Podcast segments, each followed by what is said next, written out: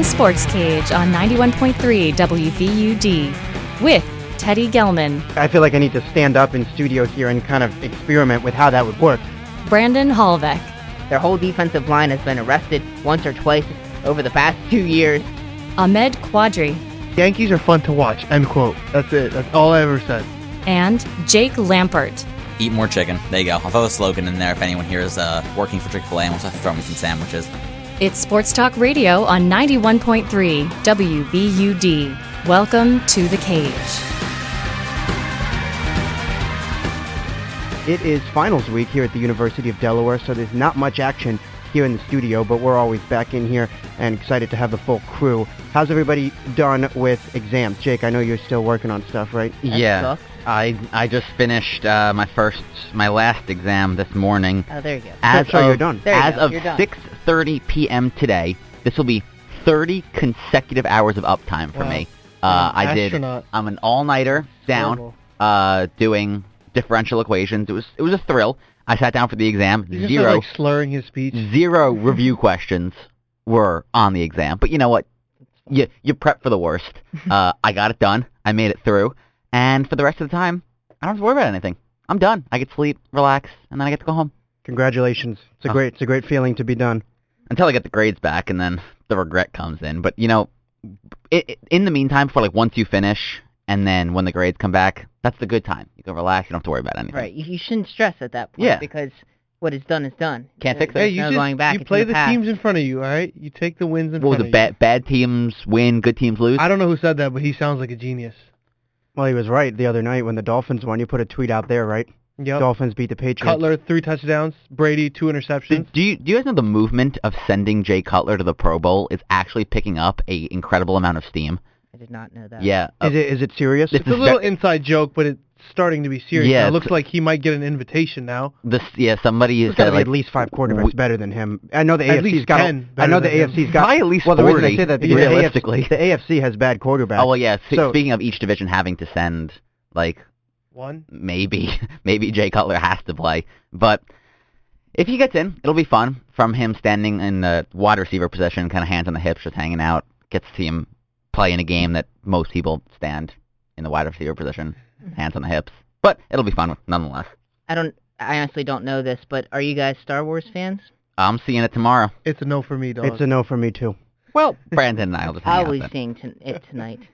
But I respect I respect Star Wars, even if I'm not a fan of it. I'm not. You know, there are some people who are very much against it, or I, I don't know if you've encountered any of these people who say stuff like, "Ah, it's it's just bad. It's not for me." I I, I understand it's very good.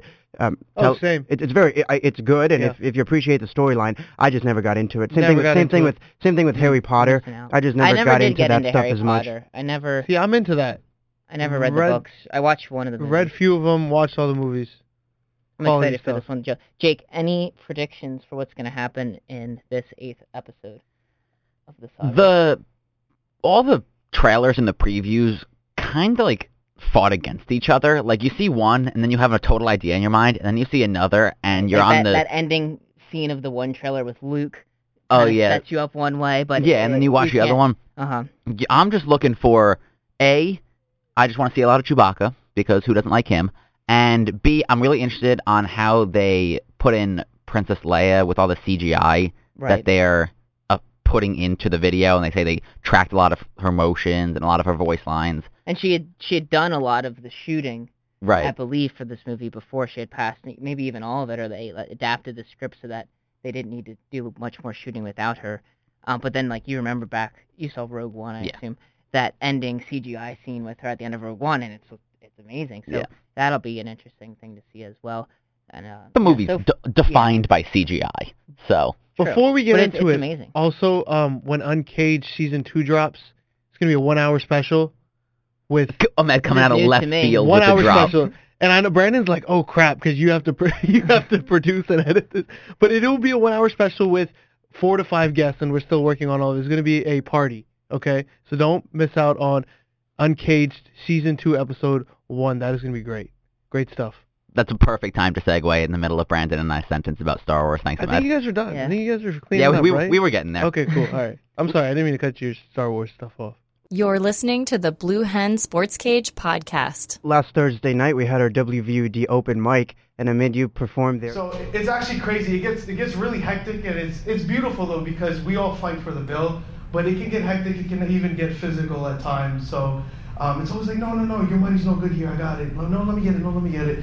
And you fight for the bill, and then it comes to a point where we start like harassing like employees. Like, I, I do not take his money. I demand you do not take his money. And I'm just like, yo, we're at McDonald's. It's like literally a two for one apple pie. Like, just give the man four quarters. So it, it, gets wild, uh, and no one likes doing that more than my dad. And uh, he's probably number one. And number two just happens to be my uncle. So when we go out, shit gets wild. Um, one time we were eating, and we're eating, and the bill never comes, and my uncle's like, oh, I'll take the bill. I want to. I, got this. Let's take the bill. Um, my dad's just chilling there, relaxing. He uh, obviously has his master plan. Lady comes in all nice, and she's like, paid for it. He actually dropped his credit card off at the front before this whole thing even started. You're good. You got it. And my uncle's mad for like the next week. He was heated till we went out to eat again. Next time we go out to eat, you know, my uncle's got an eye out. My dad's still calm, cool. We're eating. We ordered all that stuff. So the bill comes this time. My uncle grabs it real quick. He's like, ah, I got you. You're not gonna pay this time. I got this. And then he pays. My dad didn't say a word. Still chilling back, relaxing. Right? Paid for it. Right? Boom. Checkmate. No, my dad and my uncle actually have a similar PNC orange card. Swapped it out before. This is how extra my dad. Swapped it out before. Bam! My dad paid for the meal again. Two for home. My dad's very passionate about these things. It's, it's just how You it did a very nice job. It was your first time ever doing stand-up comedy, you. and there was actually supposed to be somebody that that went first, and the because Ahmed was lined up to go Yeah. second, and the person Thanks a lot, Juliet. whoever Juliet Whoever is, He she is. in that Mike Trout role. Yeah. she never she she never showed up. Yeah. So Ahmed went 1st Mhm. and he he gave a very calm introduction with, "Hey, this is the first time I've ever done stand up." Blah blah blah blah blah. You went right into it. You did, you did a good job. It was about seven minutes long. And uh, tell me if you intended to do it this way, but I didn't think that you, like, I didn't feel like you forced any of your humor. Yeah. I thought it was very I wanted as if you were just kind subtle, of yeah. as if you were just having a conversation with somebody. Right. But the stories you told were funny.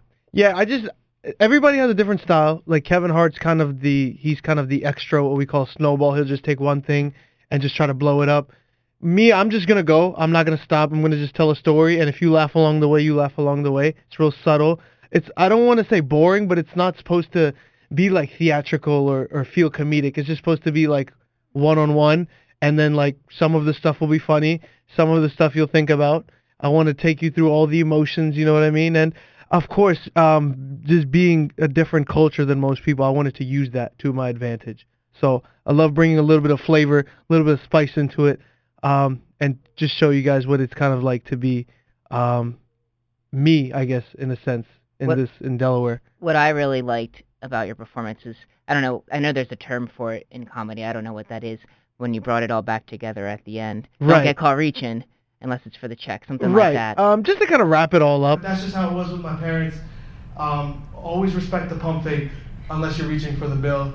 My name's Alec Quaggy. That's all the time I have. Thank you guys.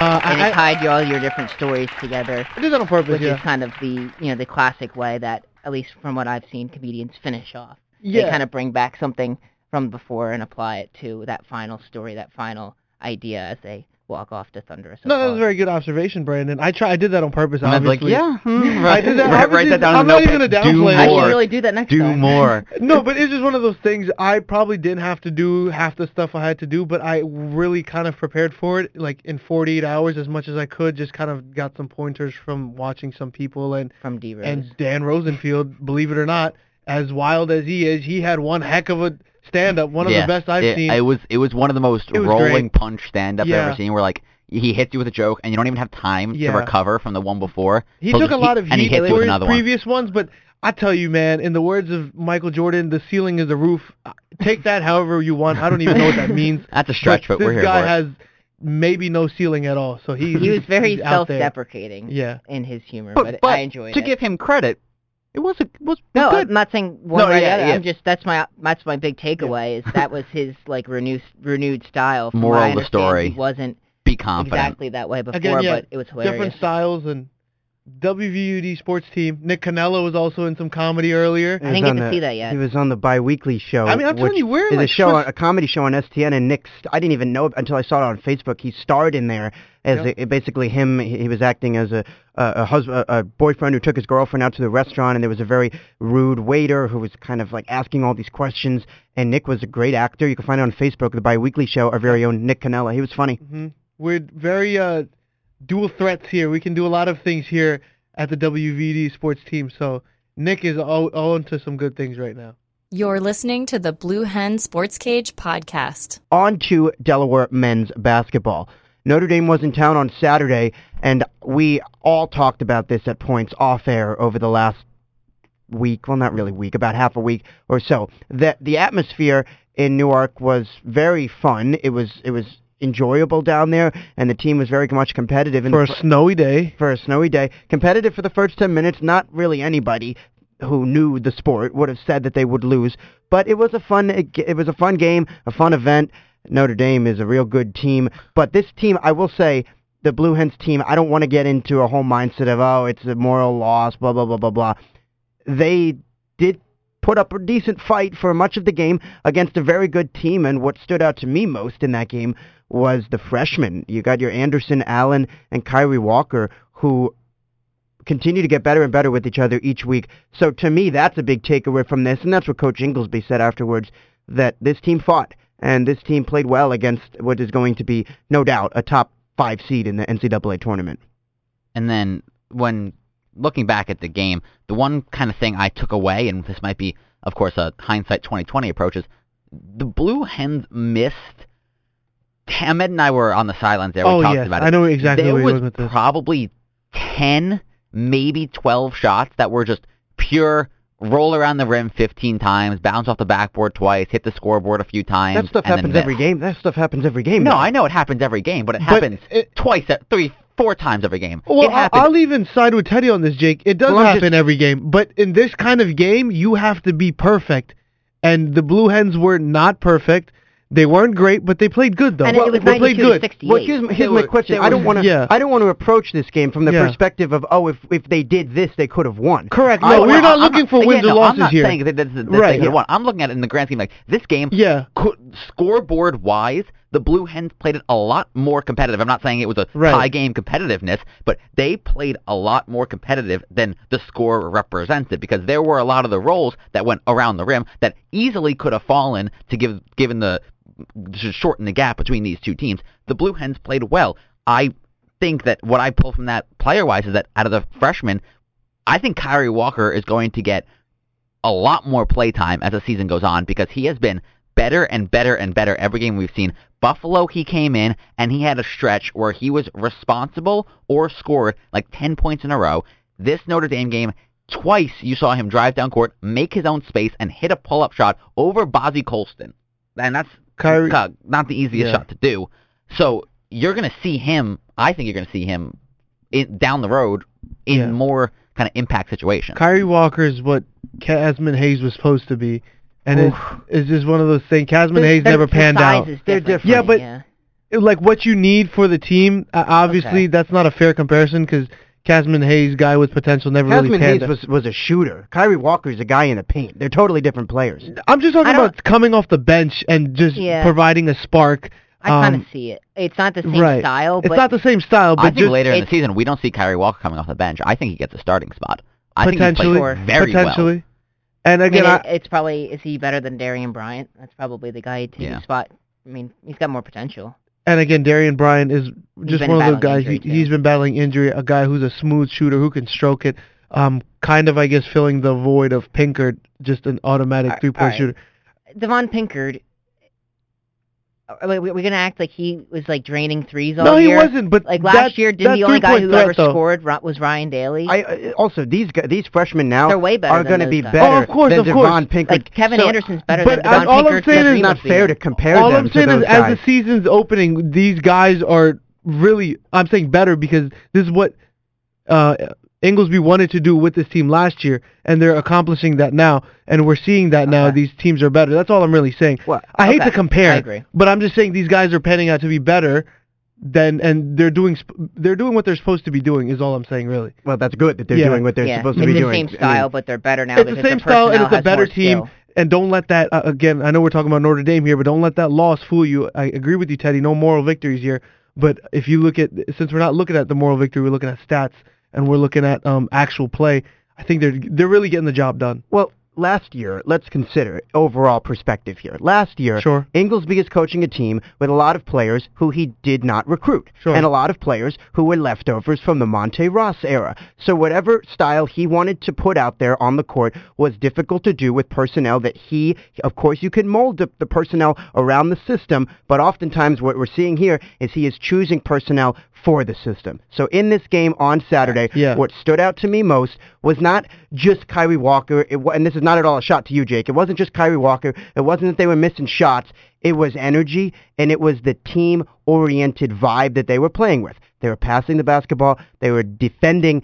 To me, what stood out even more than Kyrie Walker was Kevin Anderson. I think he's a difference maker out there. 23 Oh, just exchanging assists. threes. It was so fun to watch. Is he is lanky and he got a quick first quick step past Matt Farrell, one of the best point guards in the ACC. And Kevin Anderson ended up having a really good game, 23 points, best on the team. And you look at who they were playing without. You didn't have Derek Woods and Jacob Cushing, who of course don't start, but they provide a little bit of depth, so they got worn out as the, the game goes on. Ryan Daly, I, I was very unimpressed. he Very- started off hot.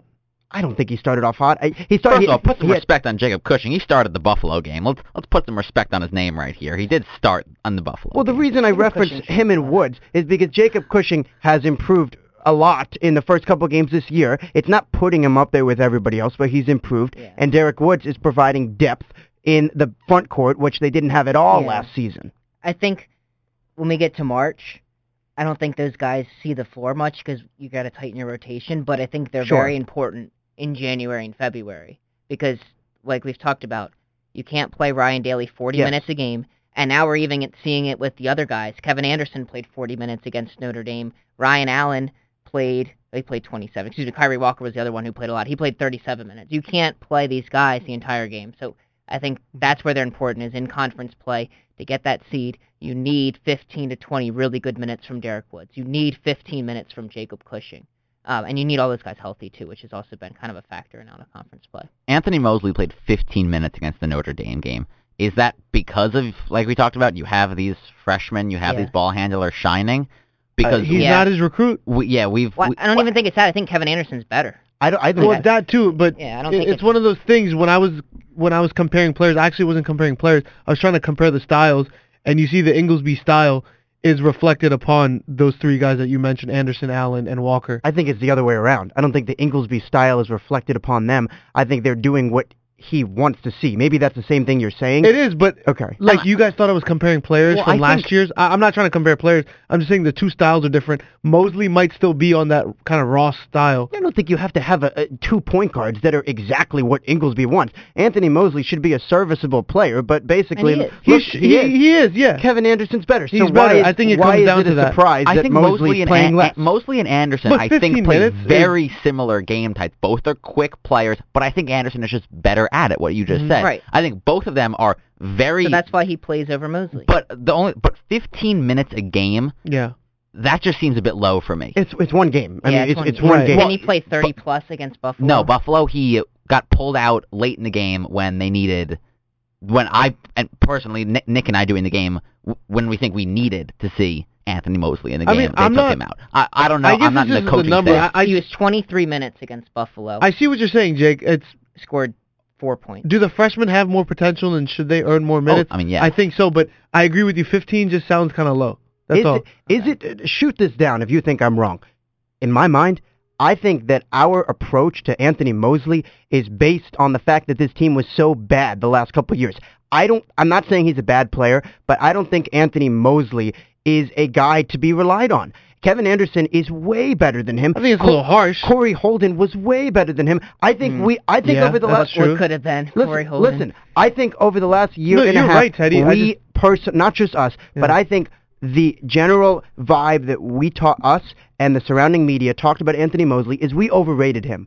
I don't think he's as good as we made him out to be, and I think by the end of January, we're going to see big time how much better Kevin Anderson is than him. Anthony Mosley is overrated on this team. The only reason we thought he was as good as he was is because they had nobody better because they were so bad. I'm gonna put the only the one thing that and this is going to be Sound the siren. incredibly poorly worded and seem incredibly harsh, but following By the what- way, we have Anthony Mosley on the show next. Fo- following what Teddy just said, I think Anthony Mosley's only real usage is at some point in the game to be the veteran ball handler. Oh, come on. You look. We're, they're well, no. college kids. No, Yeah, but, you but, no, but 22. You, you look at the Buffalo game This and sounds down the like, this stretch. sounds like him bringing Andre Miller off the bench when you, he's like 38 years old look for at five the minutes Buffalo game, to down the spell stretch, Allen Kevin Iverson. Anderson Come on. had two huge Shout out to Andre turnovers and lost the game for Delaware against Buffalo. Kevin Anderson was the sole reason Delaware lost the game against Buffalo. That time, you needed to bring in, you need to give the ball to Daly, you need to give the ball to Mosley, someone who did not turn off the ball that entire game, a safe I'm gonna give, ball I'm gonna give you the devil's advocate. Don't you want Kevin Anderson to be better in that situation in February, March? if How we're is going, he going to get better in that situation moral if he's not in the game? If we're going moral the moral Buffalo victories, game doesn't sure. matter. You play those guys who are the future of your You program and crunch the time. game. If we want to go moral victories, play Kevin Anderson 10 times out of 10. But that is a game I'm that not saying it's a moral victory. I'm saying well, it's, you want it's, Kevin. it's not a scoreboard Kevin, victory. Like you give Kevin Anderson the chance because, as we all just said, didn't everybody just say Kevin Anderson's better than Anthony Mosley? That's why you play him in crunch time. Sure, he's not as experienced. He's going to make mistakes. So is Ryan Allen. So is Kyrie Walker. So is Ryan Daly. He's a sophomore. He's not a veteran. But, But you play what- these guys because, in the end, if they win the CAA tournament, it's going to be because these are the guys who are leading them there. They have the most potential, and you have to play them right now through growing pains for them to realize that potential at the end of the tunnel. I I agree with both of you. I think what Jake is saying that it if we are in the CAA finals right now, it's against Towson, a team Anthony Mosley has played plenty of times, and there's 2.9 on the clock. Who do you feel more comfortable leaving in? Who's going to score the basket? Kevin Anderson's going to score the basket. Right. Anthony Mosley, the only time that Anthony Mosley scores is when he sneaks in and throws up a little layup in front. with 2.9 seconds left to go, I'm putting the ball in Kevin Anderson's hands 10 times out of 10 times. With two and a half minutes left on the clock, whatever- dribbling yeah. down court, I want Anthony Mosley dribbling the ball down court. I want Kevin Anderson on the court with him. I would like Kevin Anderson to take the shot, but I want Anthony Mosley to be dribbling down the court, not Kevin Anderson, because Anthony Mosley is better with decision making. He's smarter with the basketball than Kevin Anderson is. Credit it to, like Brandon just said, they need to learn the set, they need to learn the organization, like the organization of the offense. Fine. With two minutes left on the clock, I want, Ke- I want Who who leads the team in turnovers this season? Anthony Mosley, 21 turnovers. How many does Kevin Anderson have?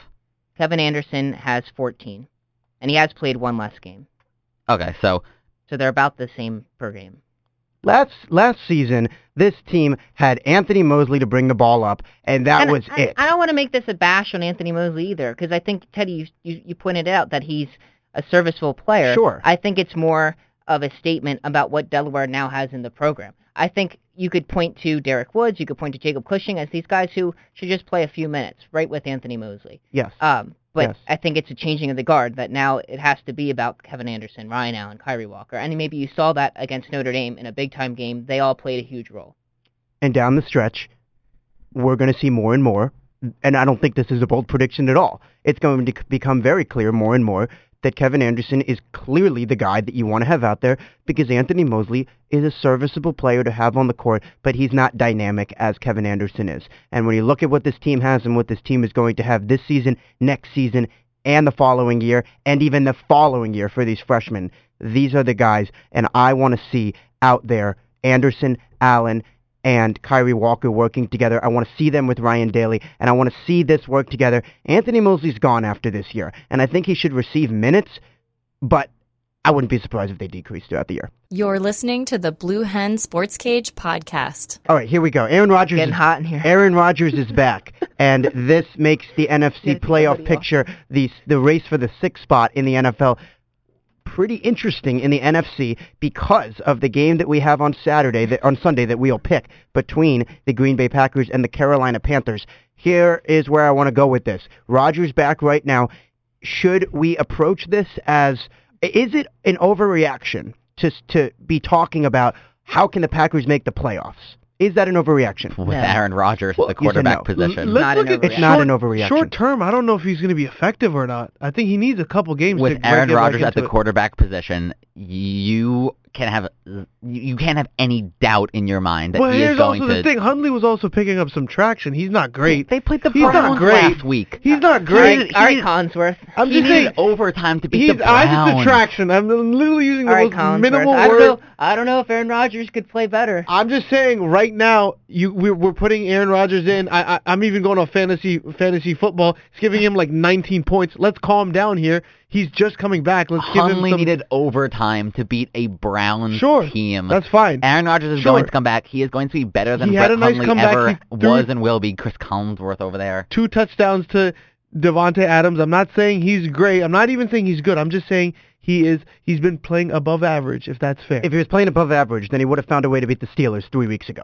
All right. well, that's They not, should not have a won that fair football game. statement Yeah, because they are fair. 11 and two. I I- I don't know if they no, but should that have was won that the, football the game. way that game shook out. They had a chance. to Yeah, win. I- but I think that's but if you sure. had Aaron Rodgers against the Steelers, You would've won. I think they would have won the game. If you or have Aaron least Rodgers it against would have almost been closer. anyone, this se- that's so why what, I'm saying so what it's I'm not a hearing right surprise. now is that this, th uh, you all three of you guys better pick Packers next week. Well, I then. just no. I'm I- picking the we're not Packers saying Teddy's against that. question was: Is it reasonable to say they have a chance to make the playoffs?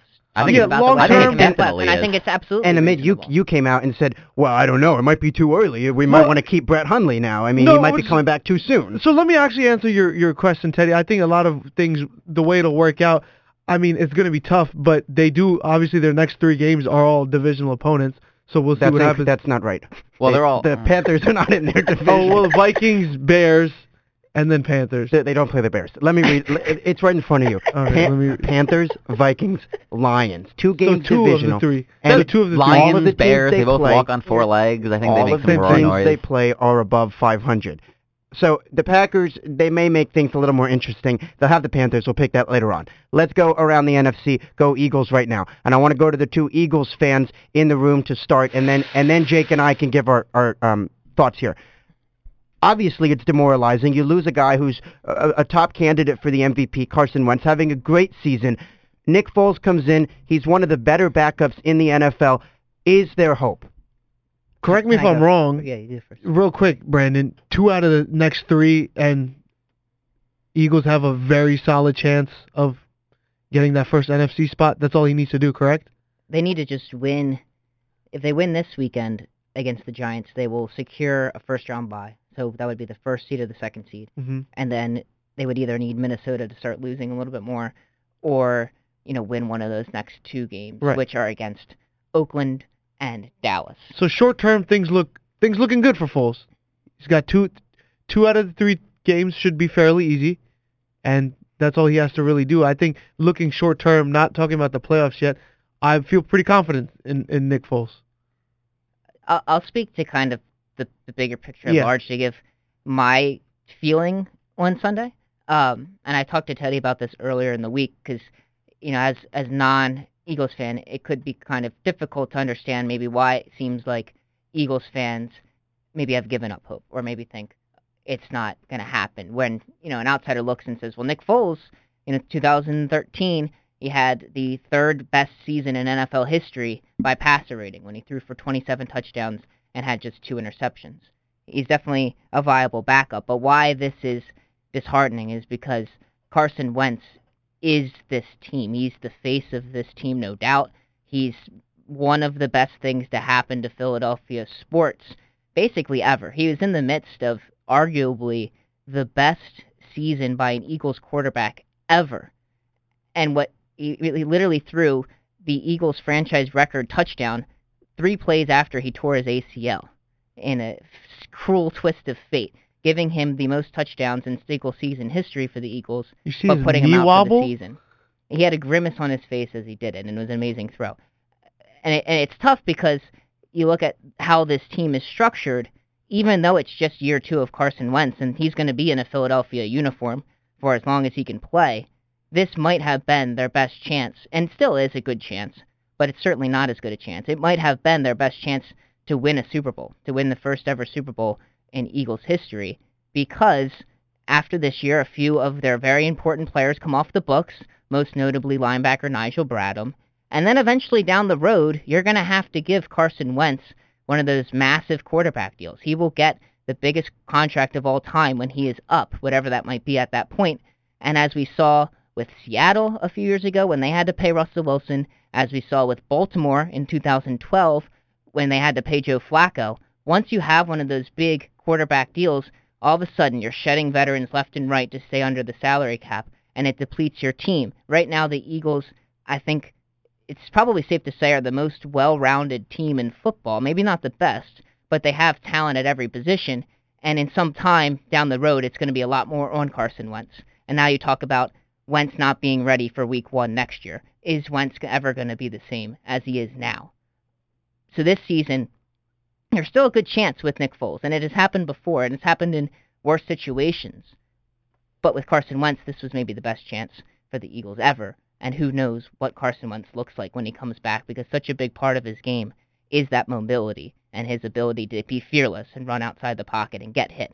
And does that change when he comes back? Might not even be ready for week one, is the report. And uh, now that the Eagles fans have spoken, and I, there was a lot going around Tread on, the, on the Twitter world. Well, no, I'm, I'm I'm talking about Eagles fans in the cage rage. Spoiler alert! And what Brandon just said was actually the best probably response to the Eagles fans when Carson Wentz going down that I've seen. There was a lot of things on Twitter and a lot of Eagles fans that I've talked to in person that had awful, in my opinion, reactions to Carson Wentz going down. And what Brandon said was good.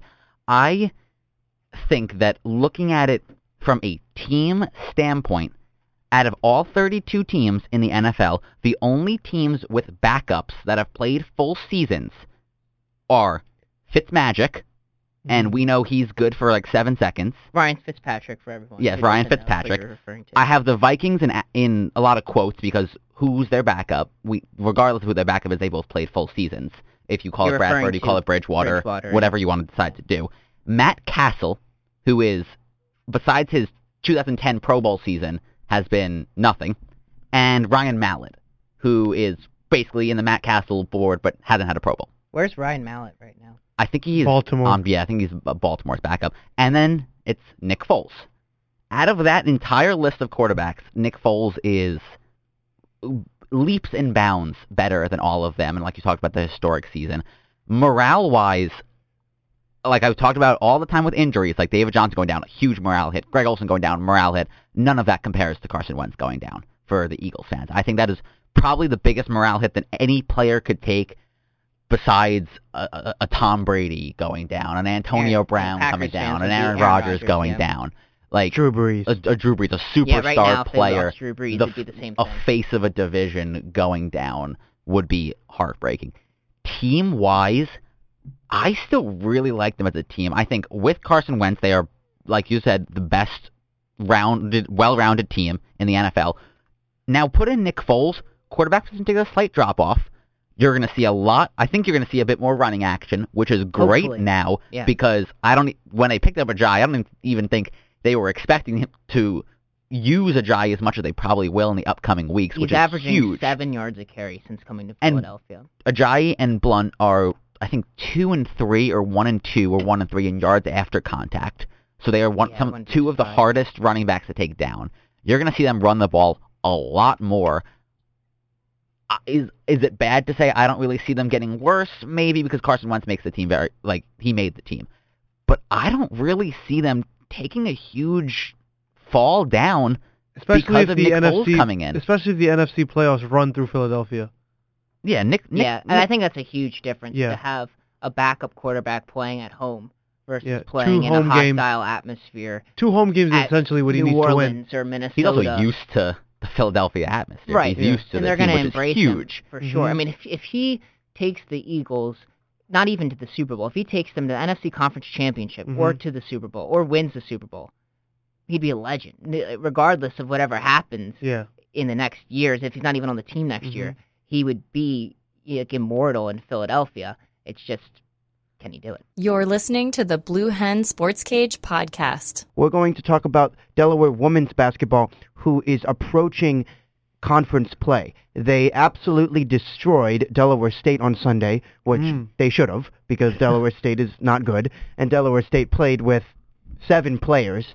And I don't want to trash Delaware State more than I already have, but I, I got to be honest. You and Nick Canella were on the call, right? Yeah, I got to be honest. A couple of these Dell State players look like they just got pulled out of the classroom and said, "Hey, can you play basketball?" They were bad. They Wow. were they were really bad. They couldn't shoot. They couldn't run. And and I I, I know we're lking You at said two- one of them was the worst player you've seen at the college level earlier this week. Yeah.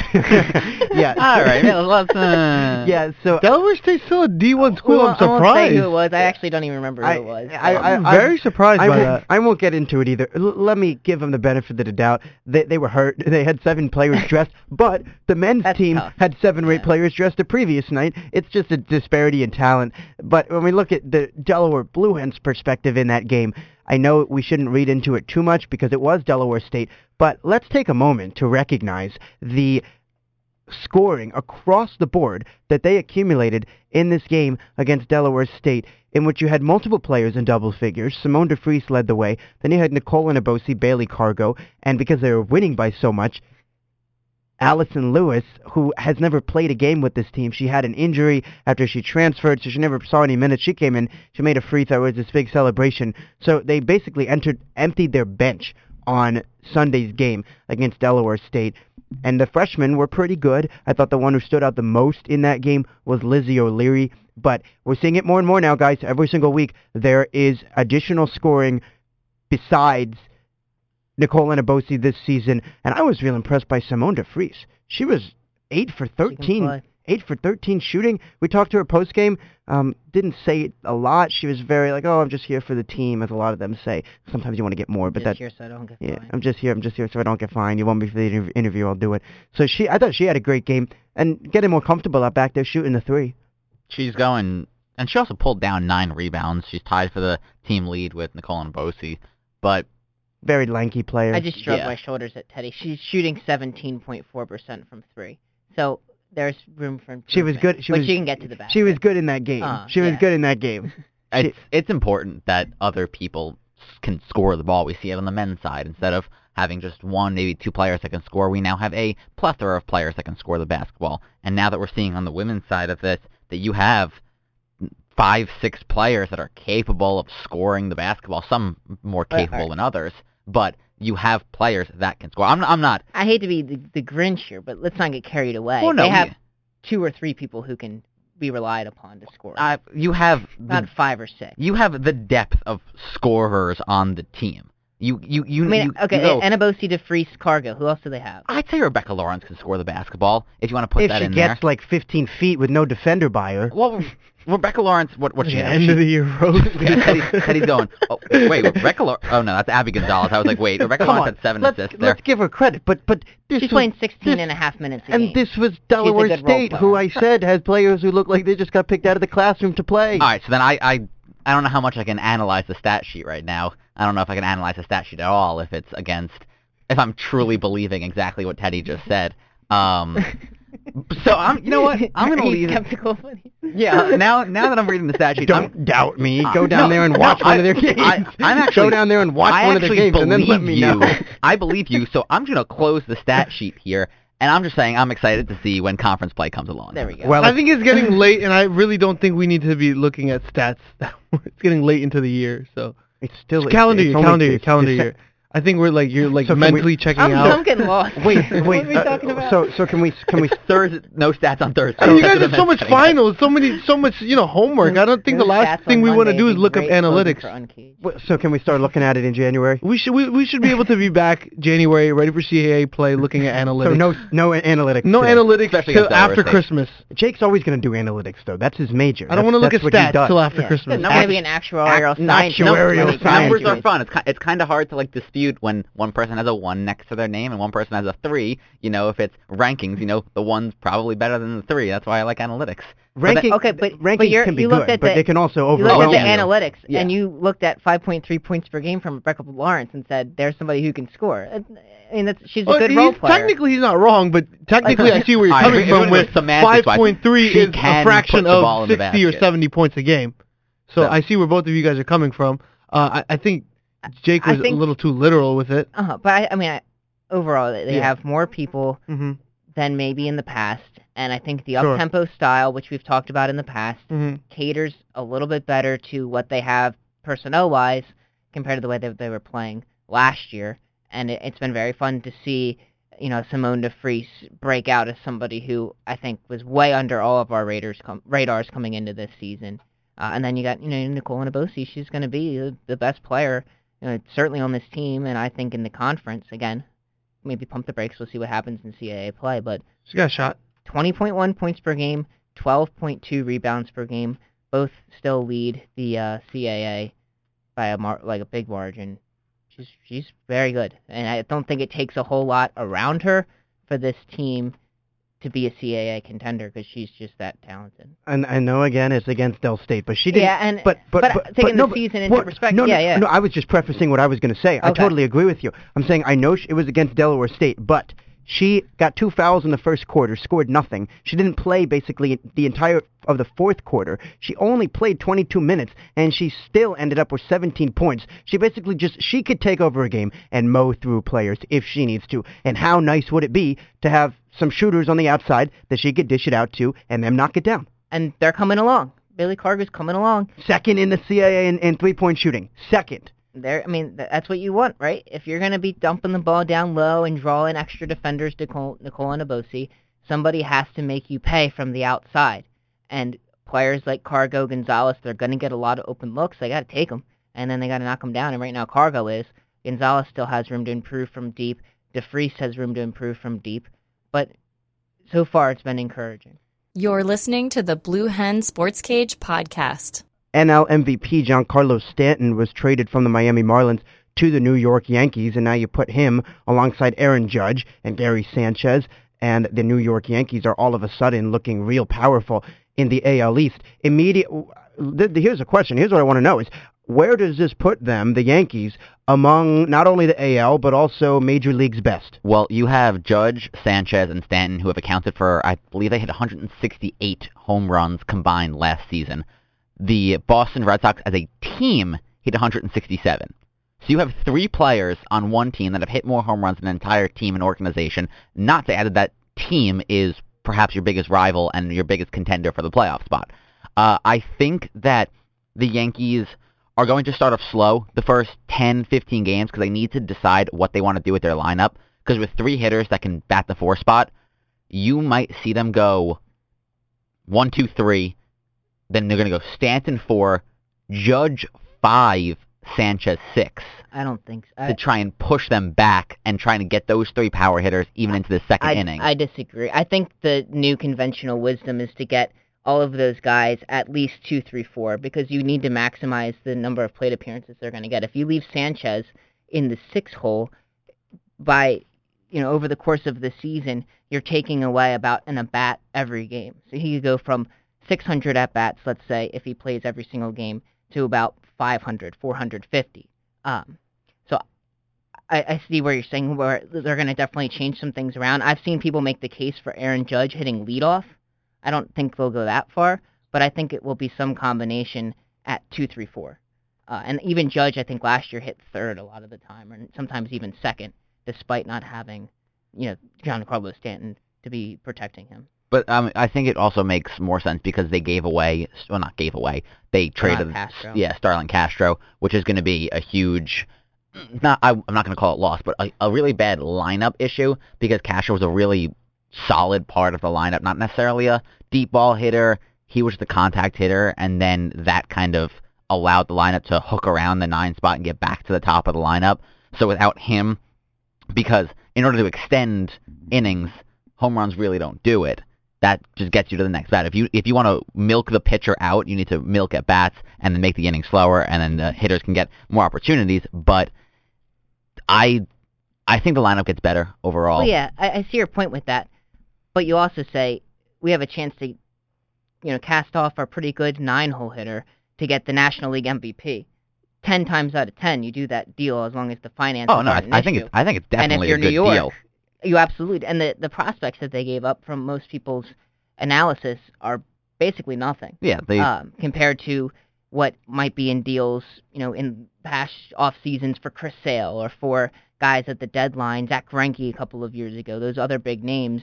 It seems like this was a pretty sizable discount that the Yankees got because that Stanton contract was so large and because Stanton wielded much power with that no trade clause and denied the trades initially to San Francisco and to St. Louis to make the competition in the market lesser for the Yankees. So this one of the articles that I just pulled across had it going four, five, six. This next article I just opened has them going uh, three, four, five.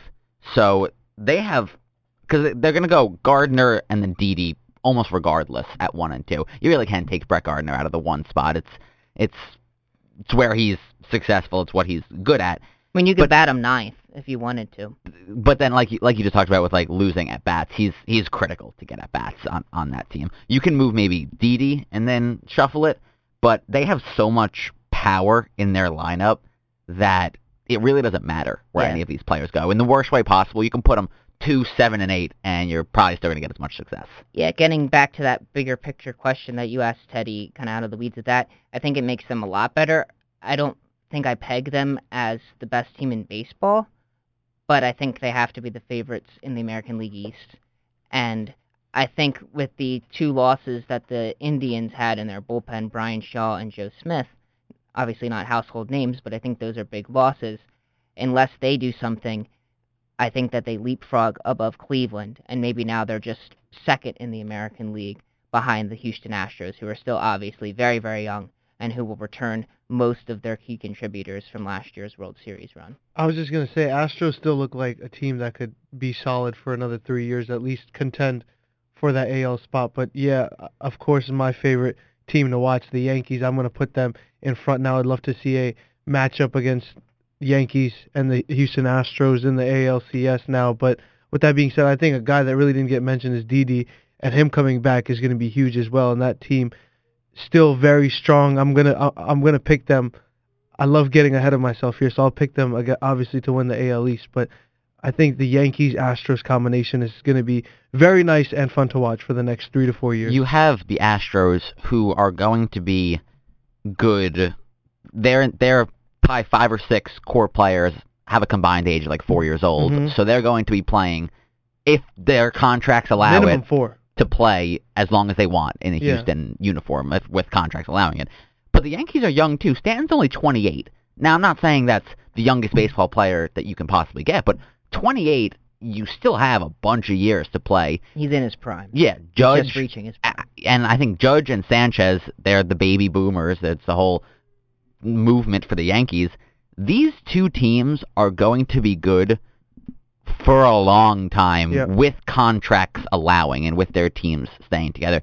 Because we're going to talk about these teams this season, next season, season after that, unless another team kind of pu- pulls a, a Yankees or an Angels and beefs up real quick to get into this playoff contention. Well, you look at the other side of the trade. That's the Miami Marlins, who has not only dumped Stanton but Christian Yel- Yelich. I saw this funny meme yesterday. It was uh, uh, saying Christian Yelich, "Hey, get me out of here too," because all of their other top players have gone. Stanton to New York. Ozuna just traded yesterday, um, unless I'm saying that correctly, yesterday Yep. to the the Cardinals, who of course were in the running for Stanton, but he said I don't want to go there and ended up going to New York. He had a lot of leverage with that. So Marcell Ozuna will clearly make the Cardinals better. And the Marlins here, I Brandon, we talked about this last week, I think. Maybe it was two weeks ago. No, it was last week Last because week. and and I, I'm very surprised as well what you said last week about why everybody's freaking out about the fact that Marlins are getting rid of their players. They've done this for years now, and there's a position where they either, either needed to bring in more players, get some players from their farm system, which they don't have, so that's why they're trying to get them via trades, or ship out their best players, so they chose the easy route, ship out the best players, and try to start again. So when you look at both of these trades, Ozuna and Stanton, to me, there's very little.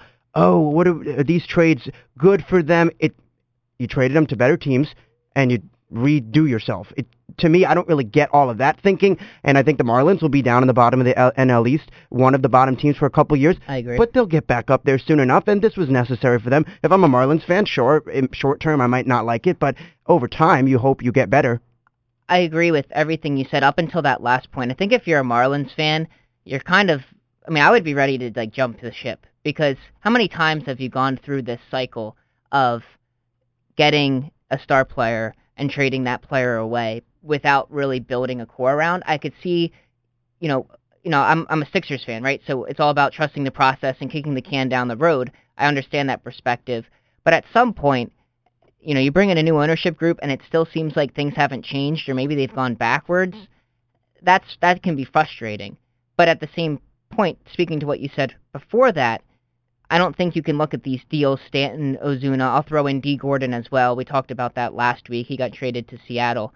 I don't think you can talk about those three deals and say, did the Marlins win? Did the Yankees win? Clearly, the Marlins are doing this with money as the top priority, shedding that payroll, making as much money as they can out of this business, and not in the interest of fielding the best team right now. And if if they do have any interest at mind, it is what you said. It is rebuilding and getting youth into the farm system, which has been devoid of talent for a little while now by trading away those top players. But I think the first priority is money. The second is getting into that rebuilding phase. Um, but it, it is the same thing that we've seen for a little while now from the Marlins. So as I tweeted and as I said last week, I'm not really one bit surprised. And this Giancarlo Stanton talk's been happening for a little while now, so it just kind of finally came together at the right time. Are we? Uh, this could be uh, a smidge of a stretch here, but are we surprised that Stanton landed with the Yankees? And I'm not talking about lineup wise, but the person at the helm, almost deciding the fate of the Marlins players, is Derek Jeter. I okay. Is here- that here's a the thing. Stretch? I, I, I I don't think there's any connection. I, I know that it's easy to say, oh, what is Derek Jeter doing?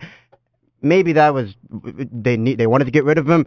Here's where he said he was going to go, and maybe Derek Jeter. We don't know what's in his mind. He's came starting over new, so he might tr- be trying to rebuild this team differently from what other um, guys in the front office have done.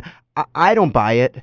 I, I could see where people are going with that. That oh, well, Derek Jeter, of course, was going to deal him to the Yankees, but I, I don't see it. Well, I can totally assure that the talks were a lot smoother with Jeter and the Yankees than Sure, Jeter sure, and the other sure, team. sure. But Jeter got thrown into, uh, like Brandon kind of just said, like a sunken ship. The team was team was good. They had a successful Stanton. Yelich was good. Ozuna was good. Dee Gordon. They had decent pitching, but they weren't at the top of the division. You have to kind of clean house to start over. You're not going to kind of keep bits and pieces and try and build around them. The team isn't good enough. The the the base is not strong enough to Oh, hold everyone around it. the counter argument for me though is that Giancarlo Stanton's 28 years old and you have him for 10 more years. There's not a rush to get rid of him. He's not going to walk away and leave your team. You have a guy to build around, a centerpiece, a young guy, Marcell Ozuna, team control, like team friendly contract under control. Dee Gordon, maybe a little bit big of a contract, but under control. I don't think there's a rush to get rid of them. It could be an organizational decision to say, let's come in, let's rebuild right away. But I think it's more based on the dollars. And, you know, Derek Jeter is part of this ownership group, but he owns 4% of the Miami Marlins. Bruce Sherman owns the majority of this team, and he has a history of coming into businesses, gutting payroll, gutting everything out of it to pluck away the most money. You know, this this team kind of built up some faith with the city of Miami to get their big stadium built by having Stanton around for a few years, having Dee Gordon around. Before that, Jose um, Fernandez before he was before he died in the boating accident. And now that they have everything that they need, this group can come in and make good on their investment, gut this team, run it into the ground for 10 or 15 years, and sell it to the next guy and make some money. The thing that I don't like about this entire thing is you have two different packages. You have your Dee Gordon, Christian Yelich, Marcelo Ozuna on one side, and then you have your Giancarlo Stanton on another. You can build a team around Giancarlo Stanton, fine, be a successful team. You can build a team around Yelich, Ozuna, and Gordon, have a successful team, fine. I just don't get why they dealt both. I get it in the grand scheme of things, like we've talked about this entire time. They want to rebuild from the farm system up, get a more successful team, aim for the future. But you need they, and you said about the fans, the fans would just want to jump ship. If you gave away your pro- probably top four people on the team besides your pitching staff, I, I think where you're coming from is a perspective of making the best moves to make your team good, right? You're saying I don't understand why you would do this if your goal is to win a World Series well, no, they, this year they or down the they road. Don't, yeah, they don't Their want to win a World Series money. tomorrow. Their goal is not to be a good baseball team. Their goal is to make money out of this business. But you didn't So- have to ditch Gordon, Yelich, You didn't have to, and Stanton But to you're save gonna money. make you're gonna make money by trading all those guys away. They're gonna go from about 115 million dollars in payroll to 55 million dollars in payroll. That 60 million dollar difference goes into those owners' pockets who just spent a fortune to buy this team. That I mean, that's to me why they're doing this. It's not to be a good baseball team. We can debate, you know, whether or not this is good for baseball. I think it's not, but you know, I hear you. If you were the GM, yes, you, I wouldn't trade these guys either. But I think that's besides the point because clearly they've shown that they're not in this to win a World Series this year I or think next the year. Marlins had the worst far- farm system in MLB. They're down there. Yeah, and then Yankees obviously had one of the best. So they did get two prospects from the Yankees, I believe. Well, here's what I'm interested in. Why is this a surprise? Teams do this kind of stuff all the time. right, and particularly the Marlins. It's it's a surprise. Well, it, it's a surprise because I think it's how many players and how fast they did it, and the caliber of the players they just ditched. I don't know if the length is is significant enough here. Like, But oh, the whether caliber of players they ditched, they dealt the NL MVP. They dealt three players who are respectable baseball players. Christian Yelich is a, a very good player. Dee Gordon is a good player. Marcell Ozuna is a great player. You and we're again. I'm looking more out of the baseball perspective overall than the money perspective. Mm-hmm. But I, I, it's coming as a surprise because they almost, for lack of a better terminology, they kind of r- r- put up the sign that says, "Yep, we're going to tank this season. We're gonna, just going to make the money." That's why everyone's surprised. Everyone's surprised, like, wow, they just did that. They just made their statement that they don't want to win and they just want to. I guess where you guys are different is you both agree that that's happening, and Teddy's saying, "Why is that a surprise? Haven't they always, you know, haven't And they always I'm- been I'm doing saying that?" it's And you're saying that's surprising because you, you know it's Giancarlo Stanton, and like it's yeah, an organization, a professional organization that's like, and they're doing it. goodbye, say goodbye to everybody. You're listening to the Blue Hen Sports Cage podcast. So in the NBA, there's a couple things we want to hit on. What do we what do we want to get with first? Um, Brandon, you wanted to talk about the Rockets who have won since Chris Paul came over. I mean, obviously he was hurt for a little while, but since he's been active, they haven't lost. This team's got the best record in the West. I don't think any of us would go as far to say they are the best team in the West. Maybe You- you're welcome to say that, but they have had a very good. But don't say that because Teddy doesn't agree with that. I'm, I'm not going to argue it. I'm just I'm just saying they've had a great start, and the team's playing very well with him. 12 and 0 now with Chris Paul in the lineup, and they have won 11 in a row. So they are off to a very hot start. Uh, power rankings, I, I'm not a big fan of that, but do they? They have them at number one, I believe. I would And be surprised if and it Who- again- who is they? Probably, uh, I'll, I'll look at I'm ESPN gonna just go off ESPN. ranking. Yeah, I'm just gonna go off ESPN. And again, like Teddy said, Here- here's- this is off the beaten track, but if you don't like ESPN, why is that your I don't know. go-to? That's a very good question. Thank you for calling me out on it. But ESPN's rankings does have it's Houston just at one one, of by the those- way. why is that your? For what it's worth. know, it's one of those things it. I get an update on on the Bleacher easiest, Report. It's the easiest thing. You just Yeah. go to the URL ESPN, and it's it's, It's got- also like every it's just, single. It's, I have it's kind seven of the same way that you go to sites.edu.edu backslash the cage WVUD. It's just, It's- it's, it's right forced to there. have it. It's on the bookmarks Yeah. bar, so Yeah. you just go and it's, you're like, it's ah, muscle I memory. already Plus, listened to this I podcast. literally I, have- guess I'll listen to it again. I also literally have 17 ESPN channels and only like one Fox Sports channel, in which um just Colin Cowherd just completely yells all the time. Um, but yeah, I I don't know. You can check the power rankings. I'm not quite into that. I like looking at it sometimes, but um, it's it's a long season to look at. You know, all 82 games. Uh, although it did update recently. Um, they have them at Teddy's. Go, they have them at two. Okay. This is not the power rankings. This is the BPI Basketball power. Yeah. Index. BPI Power Index. Yes, sure. It's not the same thing, but similar. I'll take it. I like that. Um, Golden State. I, I like the way it's set up. They have Golden State at one, Houston at two, and Boston at three. So yeah, again, a really good team, and we have not seen the full effect of Harden and Paul. So we'll see what happens really after the All Star break to see them fully gel. That team isn't 100% healthy yet either, but Eric Gordon, um, James Harden, well, they're healthy Chris Paul. now. Well, I, I just say they just lost Mbah Mute. Yeah, but w- I guess They got the, Paul. They got the core. Yeah, together. for the most part, that core has kind of just started, so we'll, we'll see how they fully are together. But I think this is going to be a really good team. Again, Ahmed likes to get ahead of himself, but wouldn't you like to see these two teams in the Western Conference Finals? Well, I was just about to get to that. I think if there's a team in basketball that's going to beat the Golden State Warriors, it's Yeah. Houston. And I would have told you, I think, last off season and before that, that if you were going to beat Golden State, you're going to have to be different than them. You're going to have to have a unicorn, a, a Towns, uh, a process. You know, even a team like the Celtics, who are really good right now, I didn't think had a different dimension that could challenge the Warriors. And Houston's not that way. Houston is actually out Warriorsing the Warriors. They lead the NBA in three point attempts. 51.6% of their attempts are from three. That's way above Golden State, who's shooting just 35.9% of their attempts from three. Golden State's ninth in the league. Houston's first. They're playing that numbers game. They're going to take tons of threes. James Harden leads the NBA in real plus minus. He leads the NBA in PER. He leads the NBA in points per game. He's up there in assists per game. He's he's been otherworldly. There's not a whole lot you can do with the shooters they put on the floor in the pick and roll with James Harden and Clint Capela. It is a very tough matchup to beat. Golden State matches up against them nicely because they both play a similar style. But if anything, they're going to put up more threes than Golden State, and if those threes fall in a seven-game series, this is the team, in my opinion, that's most likely to give them a run for their money. And the one, and I've never thought to this day I would do this, but I'm putting James Harden and defense in the same sentence here. The Rockets are now 11th in the NBA in points allowed. They are t- t- they're tied with uh, Washington for points allowed. That is, I'm not going to say solely because of Chris Paul. Chris Paul is one of the better guard, one of the best guard defenders. He might not be the quickest, but he's a smart defender.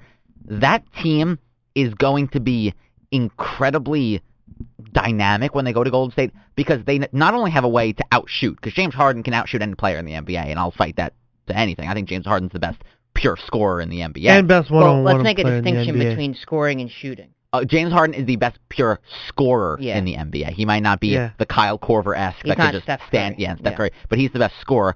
But now they have a slight layer of defense. They can try to slow down Golden State. They can try to slow down the backcourt a little bit with Chris Paul out there. This could be an interesting series, and like Ahmed said, I'm kind of excited to see these two teams go at each other. Also, real quick, Klay Thompson is a free agent next year. We'll see what happens with the Warriors moving forward. But Two years from now. Klay Thompson, Not this year, but the year after, I believe. But he can still move He's this the first summer. one up. He can still move this summer, correct? Or no? I don't is think he so. He's restricted? 2019, I believe. Okay, so I'll, I'll clarify that. But again, this Warriors team that looks, I guess you could say, unbeatable with Durant, their time might be coming. Well, let's let's throw this wrinkle in real quick. Something to think about. Houston with LeBron James next year. He's a free agent. I was getting that. So just a lot of scenarios to think about.